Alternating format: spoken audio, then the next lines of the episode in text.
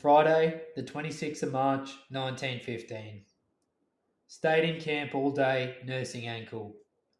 An Australian football match was played today between number one company and ours, number three. Officers included, finishing up with a victory for number three.